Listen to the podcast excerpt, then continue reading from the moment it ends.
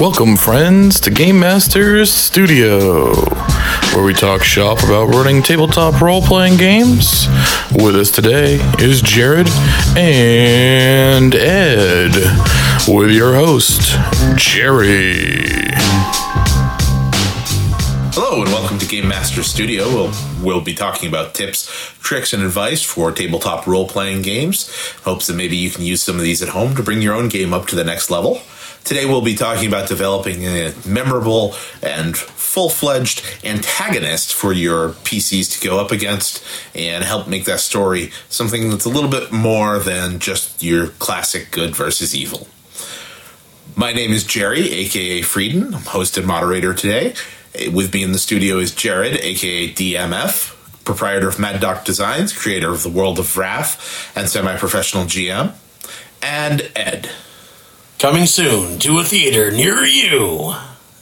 So, today we will be talking about antagonists. Um, we do want to start by saying that antagonist isn't necessarily a bad person. The protagonists are your player characters generally. Um, they're the stars of the story. They're the ones that we're following as we go around. And the antagonist is the person or persons or sometimes force that's in opposition to their goals. Usually, this is a recurring character, although you can also have a series of antagonists. As they overcome each one, the next one steps up. And it's really a main source of conflict for the games. So, for making a, a good, strong antagonist, where do you want to start? Well, I think one thing you have to start with is what kind of antagonist uh, are you looking to make? Um, I think the most typical would be kind of the, uh, uh, you know, the the villain, the kind of even almost over the top villain character who is running everything. Uh, it could be the uh, the you know the big bad guy, or it could be the big bad guy's dragon. Uh, that's a that's a trope. If you may not know that, the dragon is kind of the physical presence for uh, a villain who might be a little bit more brainy. So, for instance, yeah. uh, uh in, uh, in, in Die Hard, you had uh, um, you had Hans Gruber, who was the brains behind the operation, but that that big blonde Karl. German Karl. Karl with a K. He was he was kind of the dragon. He was the one that did all the physical things that needed to be done. So I'm familiar with it. The example that I often hear cited is Star Wars. Emperor Palpatine is the bad guy, but Darth Vader is the dragon. Sure, definitely. Yep. yep. Um, Muscle.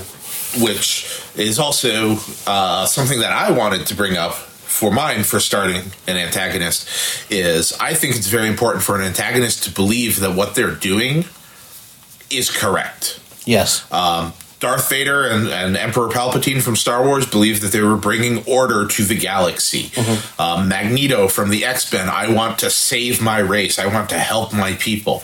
You know, if you have an antagonist who believes what they're working in, then it makes it much more believable and helps, I feel, to create a richer story than just, I'm evil because I'm evil. Yeah, well, belief is a powerful thing, you know, and it also forces your protagonist or doesn't force them, but it presents them with the opportunity to attempt to see their side of things, yeah. to see the antagonist, you know, from their point of view. It makes things, you know, it offers shades of gray instead of just pure black and white, if, which always makes a story more interesting. It forces them to question their conviction over whether or not they're doing the yeah. right thing.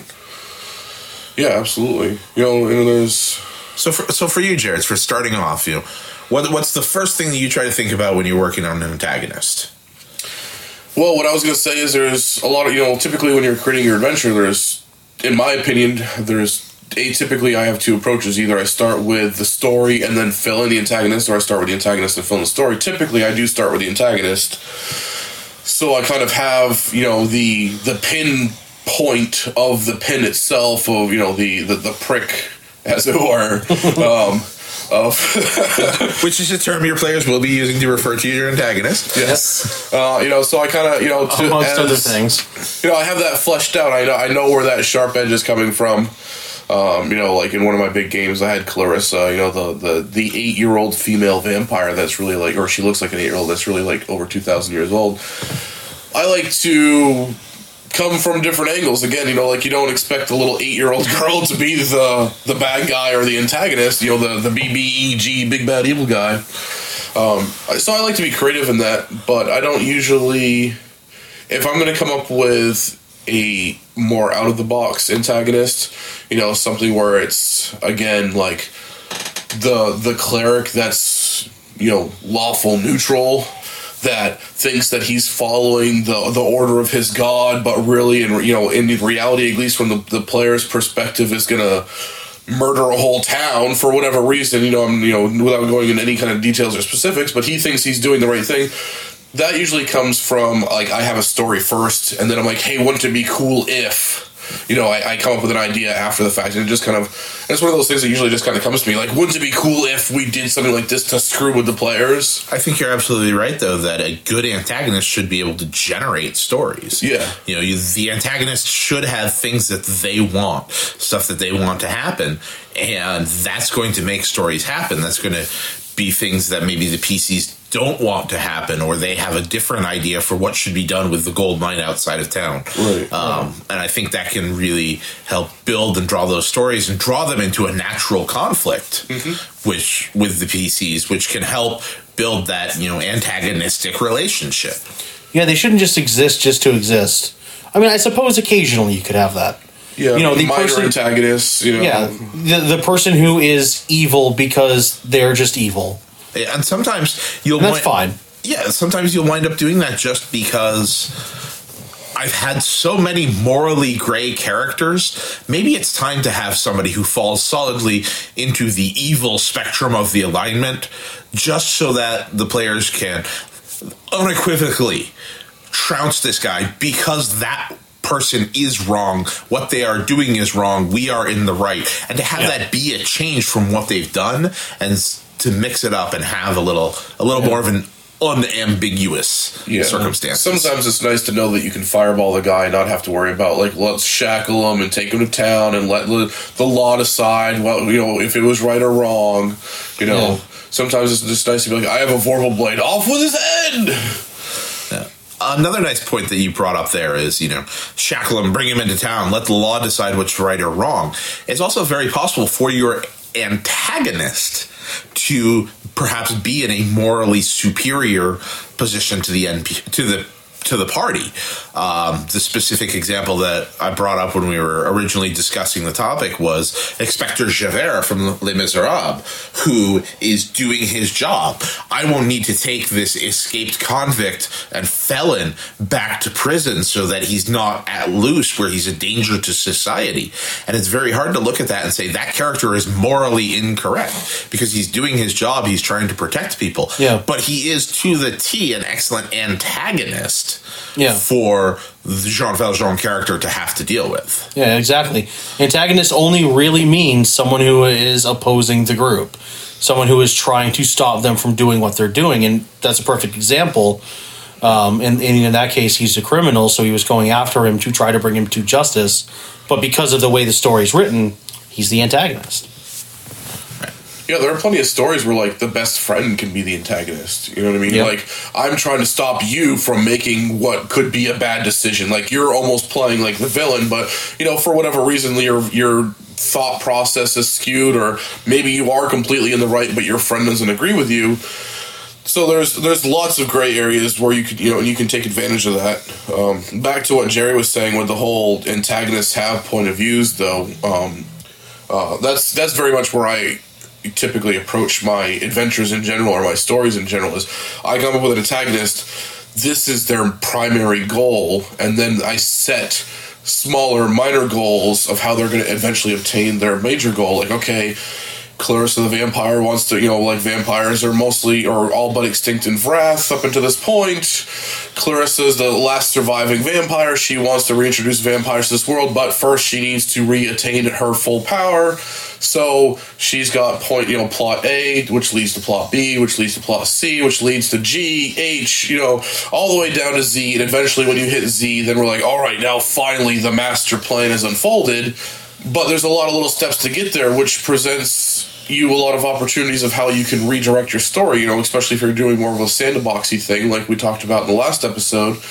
So say the adventuring party interrupts plot A. Well, if plot A was interrupted, I know plot B through Z, and I know Z is the final ultimate goal. How would this character, being a fleshed out person character, how would they redirect themselves? How would they recover from that failure or that that you know the players having stopped them? Okay, the players like this isn't you know like for example like okay they stopped the bank robbery. Okay, well they stopped that bank robbery. How else can I get money?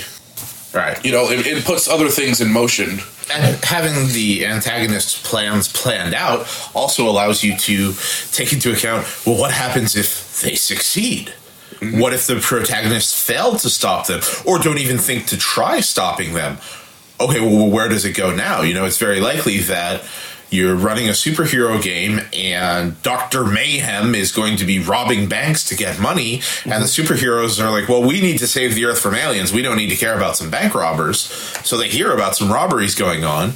And then once the robberies are done, you know where it's going from there and it escalates. Right, yeah. This also lets the antagonists come in and, okay, they stop Dr. Mayhem from unleashing his ray that will turn all pizzas in the city into anchovy pizzas. Oh God!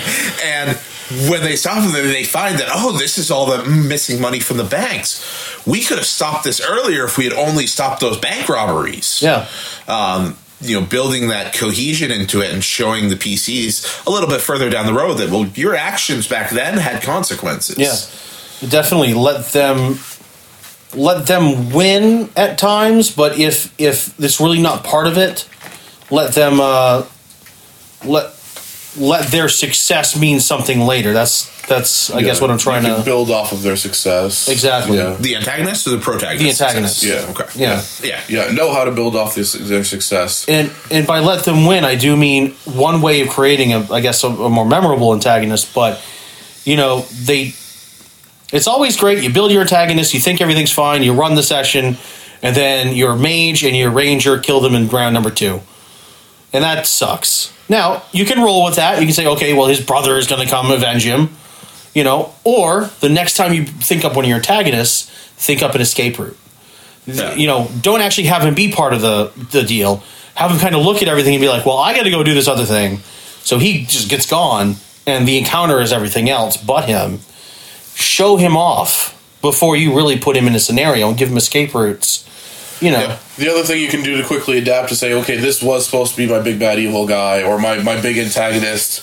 They killed them with some roll, some lucky rolls. I don't want to deprive them of that. Right. Okay. Little did they know that there's a man behind the curtain. right? Exactly. You know what I mean? Next thing you know, that was no longer the big bad evil guy. The other guy was pulling that guy's strings, Yeah. or he was a henchman to so and so. Okay, you had only met up to this rank, but there's other ranks even higher than that person Yeah. that now you get to that now get to come into play. and you've got you've got two classic um, villain moves that you can pull from right there. One being X has failed me. Don't you fail me? And a new person gets in and just picks up the plot right where it left off. Right. And the other classic villain play being fine, I'll do it myself. right? You know, you can bring in a new antagonist this way and let the PC show that, oh, this was a bigger pla- plot than we thought Yeah. and add extra weight to it without necessarily having to scrap all of your plans because you expected this guy to get captured or get away and instead he got you know an arrow through Yeah. the throat Yeah, it adds even Group's more like, added it. depth than you had even planned. Yeah. Instead of your group being like, "Screw it, he's evil. Let's just kill him." and actually That happens. while we're on that that topic uh, speaking specifically to Dungeons and Dragons and a number of other fantasy games, and it can extend to other cliches or other genres as well, is to let them kill the villain, Yep. and then the villain comes back. Yep. Because heroes die and they can get resurrected. Right. Why can't a villain? Uh huh. Yeah, it works both ways. You can, and I almost guarantee that the first time you spring this on a party, they'll be absolutely shocked and because the the first time that it comes out, it is the biggest twist that they never thought of. Yeah. Um, and you can use it in other genres as well. Yeah. You're playing a sci-fi game. Maybe he has a data backup of his brain that's now in an android or a clone Yeah. somewhere or you know if you're doing a superhero game now you're he's time traveling and you have to face a younger version of him in his prime and Yeah. stronger than the one you ever fought was um, there's a lot of different ways that you can bring back a killed villain without diminishing the previous uh, victory for the players Yeah, and on the D and D subject, and I'm sure there's other systems that have this kind of mechanic, but then you also have like undeath. Oh, you killed them, Yep. but guess what? Now someone else brought them back. Instead of resurrecting them, they brought them back as a lich. They brought them back as a death knight, a vampire, a mummy. You know, there's a variety of undead, intelligent, and powerful. Like, great, you made them even more powerful because now they have all these undead traits and abilities on top of what they had before. or the fantasy version of the brain uploaded to an android body. I'm going to bind your soul to this golem. And now you have this 17 foot tall indestructible steel body combined with the mastermind. Um, very very dangerous and sure to make players go hey remember that time we had to face against you know whoever. Or you know, or you know, maybe I'm an extremely uh, adept, you know, social interacting kind of uh, antagonist or NPC, and I convince a demon to you know resurrect me. You know, like it wasn't even like through earthly means, so to speak, but you know, I made a pact with an outer you know dimensional being, a god, a demon, you know, a devil lord of some sort, and now I'm back. And typically in those kind of situations, also I'd give them some extra powers, like okay, well now I can manipulate fire, I'm resistant to fire, or something you know something along those lines, a little extra flavor. Now I'm even more powerful. You know, so that way, the it, you know, to imply extra strength. So, because if the PC's killed them once, they're like, "Oh, I'll just kill you again." No, I'm more powerful now, so f off. All right. if you strike me down i will become more powerful than you could possibly imagine Yep. So there's lots of ways to approach that. I, uh, you know, coming back to again um, the antagonist, how I approach things too, with the whole like goals and mini goals. I think like if you have trouble trying to figure out those goals, is the uh, the rule of five whys. Have you heard of that? Um, basically, it's the the, con- the concept is like getting to the root of any problem. There's five. You ask why five times. You say, okay, my dude wants to take over the world. Why? Because he craves power. Why? Well, when he was younger, he was weak and the powerful picked on him.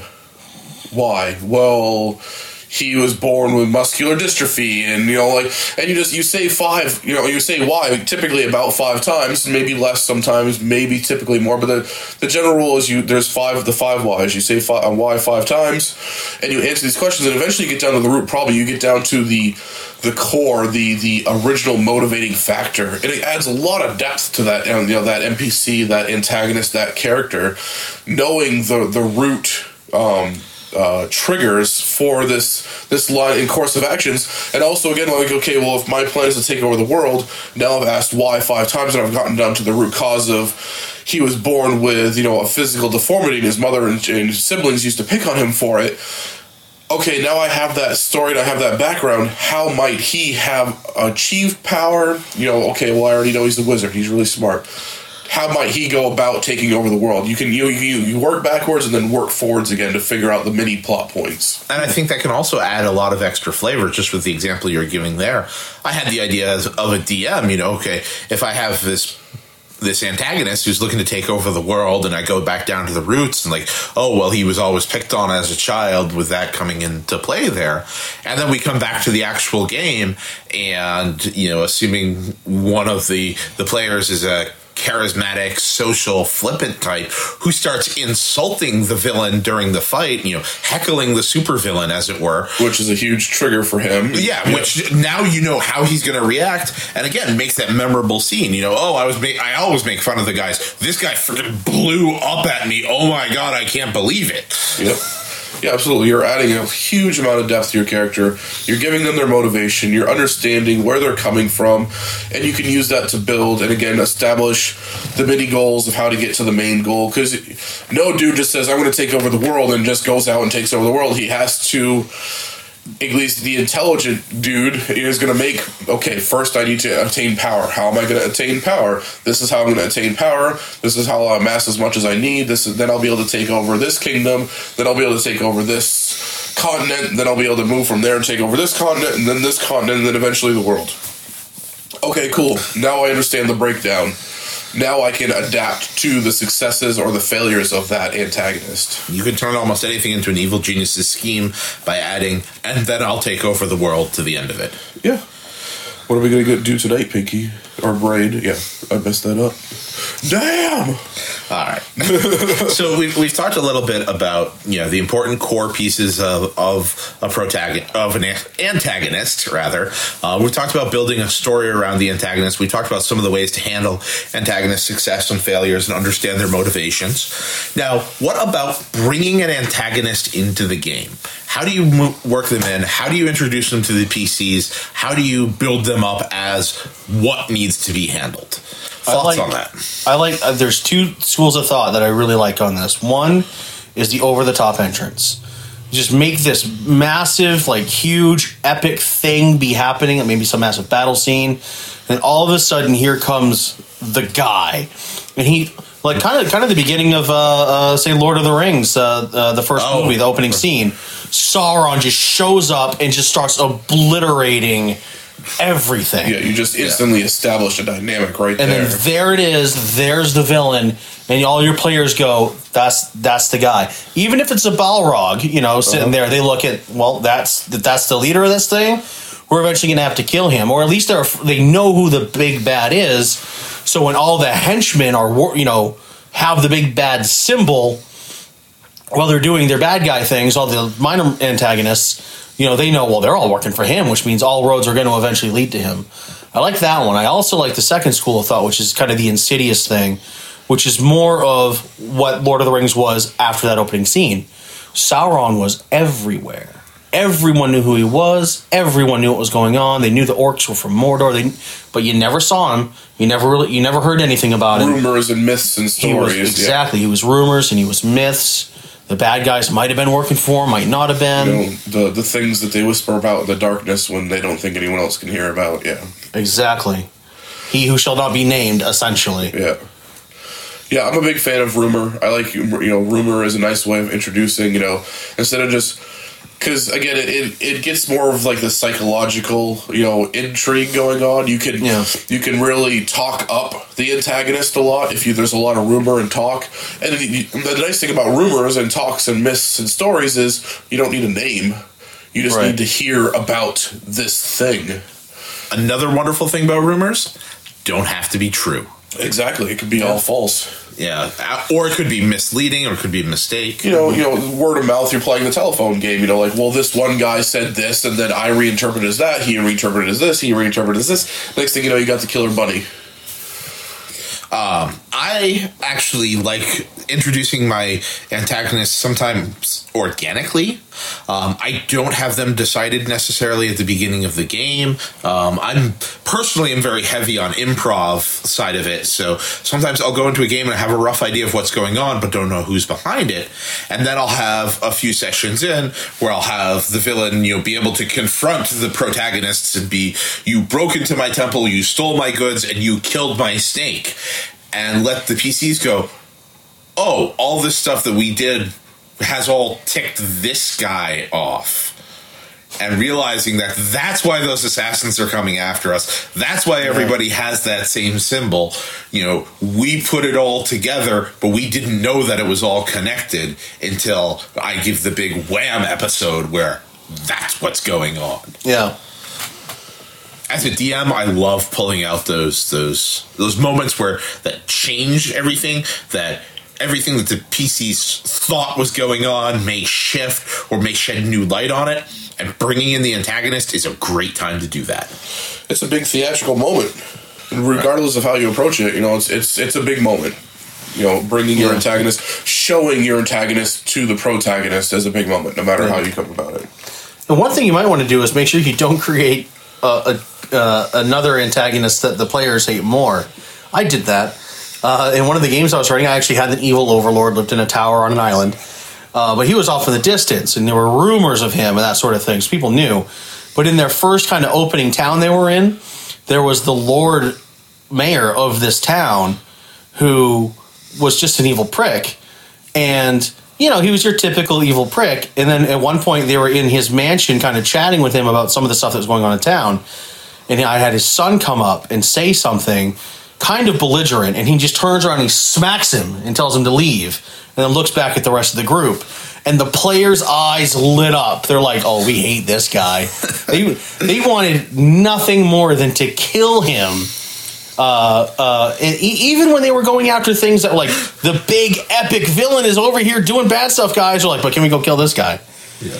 So and I didn't ever intended to, but so I like okay, well I'm going to make him move around with the group, you know, so they have always have the opportunity, quote unquote, to go after him. But eventually, like yeah, I'm going to give him this this like if they do it, great. If not, that's fine. But eventually, give them that spot where like, well, this is the guy they've all been wanting to kill. So he has been their primary antagonist, even though there's this overlord. This is the one they latched onto, and eventually I set up an, uh, a spot where they could end him and it beca- kind of became the conclusion of the game. It, it went on for a few sessions after that, but I, th- I think it's interesting there that you could you can argue that having having something like like oh and the villain does child abuse um, as a casual thing is right up there with like and then he goes out and kicks puppies and steals money out of a beggar's Yeah. cup it's it's kind of a low blow to go oh look at how evil he is but at the same time it gets that primal emotional reaction that you want from your players It does. as long as you don't overuse it I think those cliches can and and that wasn't the intention. It was just supposed to be, you know, if you think if you think of what like say in a fantasy setting, it's supposed to be part period piece, even though it's magic, it's also part period piece. okay And the idea was basically just that he was just smacking his kid because he backtalked him. Yeah. You know, today's society, you know, you're gonna call the police on something you see him do that. But you know, uh, you know, that society That whatever. it was commonplace. you Yeah, and the kid, the kid, you know, didn't like run off screaming and crying. You know, my daddy's abusing me or anything. He's like, okay, well, walks off. But the players were all like, no, screw this guy. And I think that's a great piece of advice to intentionally get your players to seriously hate an, any antagonist is to make it personal. yep. And to help make it personal to a character is to help make it a, a little bit personal to the players. Not so much that you're offending anyone, and not so much that you're crossing any lines, but you know the fact that everyone could instantly associate with the concept of child abuse, even though to you it was like, well, that's commonplace at the time, but it was clearly a strong topic for your players, so they instantly associated to that, and it instantly made it personal. So by making it personal, you just prioritize that dude and put him on the number one hit list. Oh yeah. So if you if you're having trouble getting your players to really you know have enmity towards the antagonist the way that you want is just you know find a way to make it personal again without going overboard depending on your group you know you know you know your group you know how far you can push things but Well, there's uh, there's some good guidelines you can use. Um, you if your players have provided a backstory that may give you something where you can kind of target in on that. Um, you know, maybe maybe they. Uh, you know, bought your family's farm and plowed it down, or you know, they they were like hurt a family member, or uh, in some cases, it turns out it was a family member. I know you've talked about taking somebody from a backstory and plugging them in Yep. to, to fit a gap in your story. Yep. You know, maybe having the villain show up and oh look it's my long lost father who abandoned and left us and now i have to take arms against him Yep. I think a generic way, you know, a generic one is always going to involve kids. Like, people are very sensitive. No matter how horrific a, a crime is or is not, you flip the child, that same crime onto the victim of being a child. It's always going to get a stronger emotional response. So, you know, you know, a, a very borderline co- topic all by itself is rape, but then you add that same to a child, and people are going to treat that tenfold in severity. Yeah. So, you know, an, an easy one to like, okay, well, you really want to hate this dude, child slavery. You know, like we've been capturing, you know, we've been kidnapping kids and throwing them in the coal mine and making them work. Their, you know, their nubs off. Yeah. While you know, cliche wise, not nearly as bad as the previous crime I just mentioned, but still, like, you know, you're taking kids, you're making them, you know, child labor. You know, no, no, no, no, no, no, no. We're- That's that's not cool. You know, Right. in no society is that okay. And I think that kind of plays into the fact that, in general, your PCs, your protagonists, are going to be on the heroic side. It doesn't have to be. You could be on on the the, the side of of evil, but on the heroic side. They want to help people, and specifically, they want to help the people who can't help themselves. Right. Where th- with the child, that's very much, you know that's exaggerated almost. You know, if you have a threat coming in, you can rally the townspeople to stand and fight it. But if you have a threat coming into the orphanage, you're not going to slap armor on those kids and give them spears. No. Yeah, it's the concept You of know, hide 'em in children can't tunnels. defend themselves, and also the concept of children are born innocent. You know what I mean? Like you could argue that, like, well, these this town's full of a bunch of jerks. They're, you know, they have it coming. But no, in no society are you going to be like, these six year olds have it coming. They're six. Those six year old has anything coming but good, and you know, like puppies and, and pillows and rainbows. You know what I mean? and and for an antagonist this plays up the bully side Oh, yeah. because you have them specifically picking on somebody who isn't able to to defend or or help themselves in this situation Right? Yeah, yeah. Bullies pick on the weak. so well that is roughly about a time for us today. This was uh, talking about antagonists. If you have any questions on that or you'd like some more detail on that definitely feel free to get in touch with us on facebook. We also have a message board available gamemasterstudio.proboards.com and we are on twitter at gms studios we will be back next Tuesday and pretty much every Tuesday for the foreseeable future. We still have a long list of topics to work through and talk to. And if there's any you'd like to see, definitely let us know and we can see what we can do about working them into the schedule. Thank you for listening. Hope your games go good, and we'll see you the next time we're in the studio. Peace. Have fun storming the castle.